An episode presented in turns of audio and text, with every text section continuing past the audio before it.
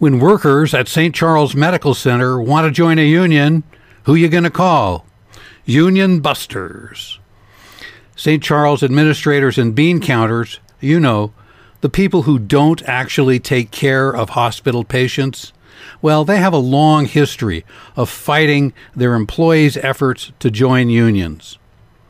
This past summer, they hired a union buster from Florida, Marla J. Barty, of Barty Educational Services. They hired her to fight off the latest campaign by 300 doctors, physician's assistants, nurse practitioners, social workers, and other providers who want to form the Central Oregon Providers Network. More on that in a few minutes. But first, some history. Nurses at St. Charles had to go on strike to win their first union contract. That was way back in 1980. The strike went on for 10 days before 150 nurses won a contract that includes union shop provisions.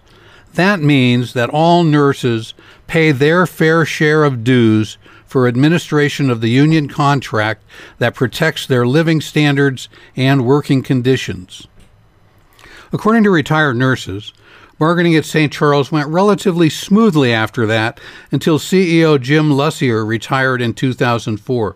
That's when the hospital hired an anti union CEO and first brought union busting lawyers into bargaining. In 2011, a majority of 600 caregivers at St. Charles Medical Center voted by just six votes to join Local 49 of the Service Employees International Union the SEIU. It was the largest union victory in Oregon in several years. St. Charles spent tens of thousands of dollars to oppose the union.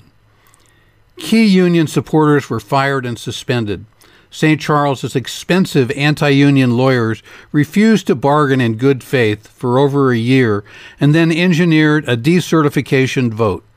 21 months after voting the union in, it was decertified no contract. In 2012, 600 nurses and community allies picketed St. Charles after the hospital hired the notorious Huffmaster Agency, known for recruiting scabs in strikes. Despite the expensive union busters, ONA won a strong contract that year. Back in 2015, nurses at Prineville's Pioneer Hospital voted to join the ONA.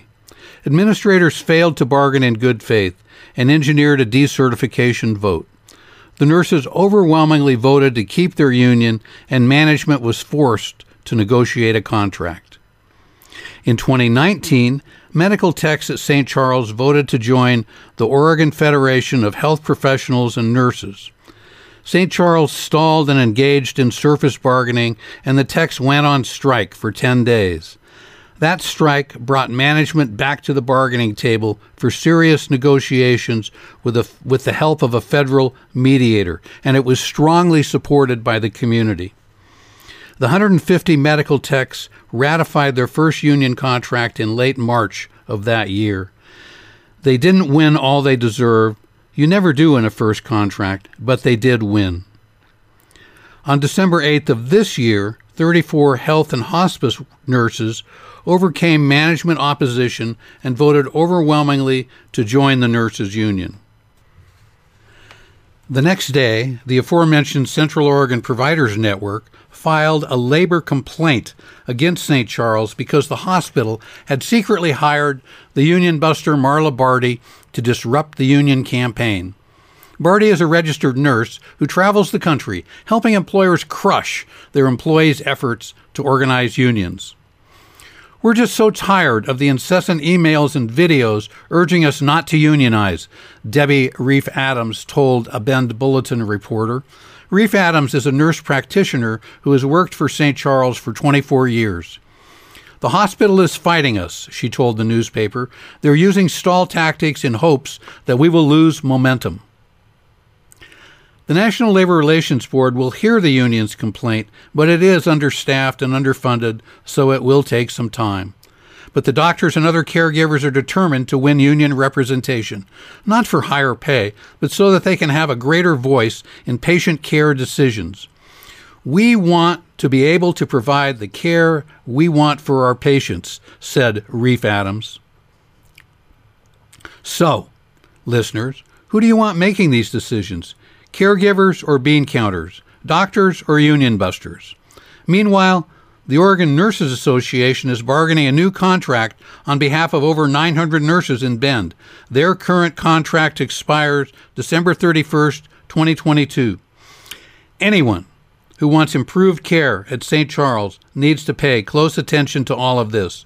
We all need to demonstrate our support for the doctors and the nurses and all the caregivers who take care of our community and save lives every day.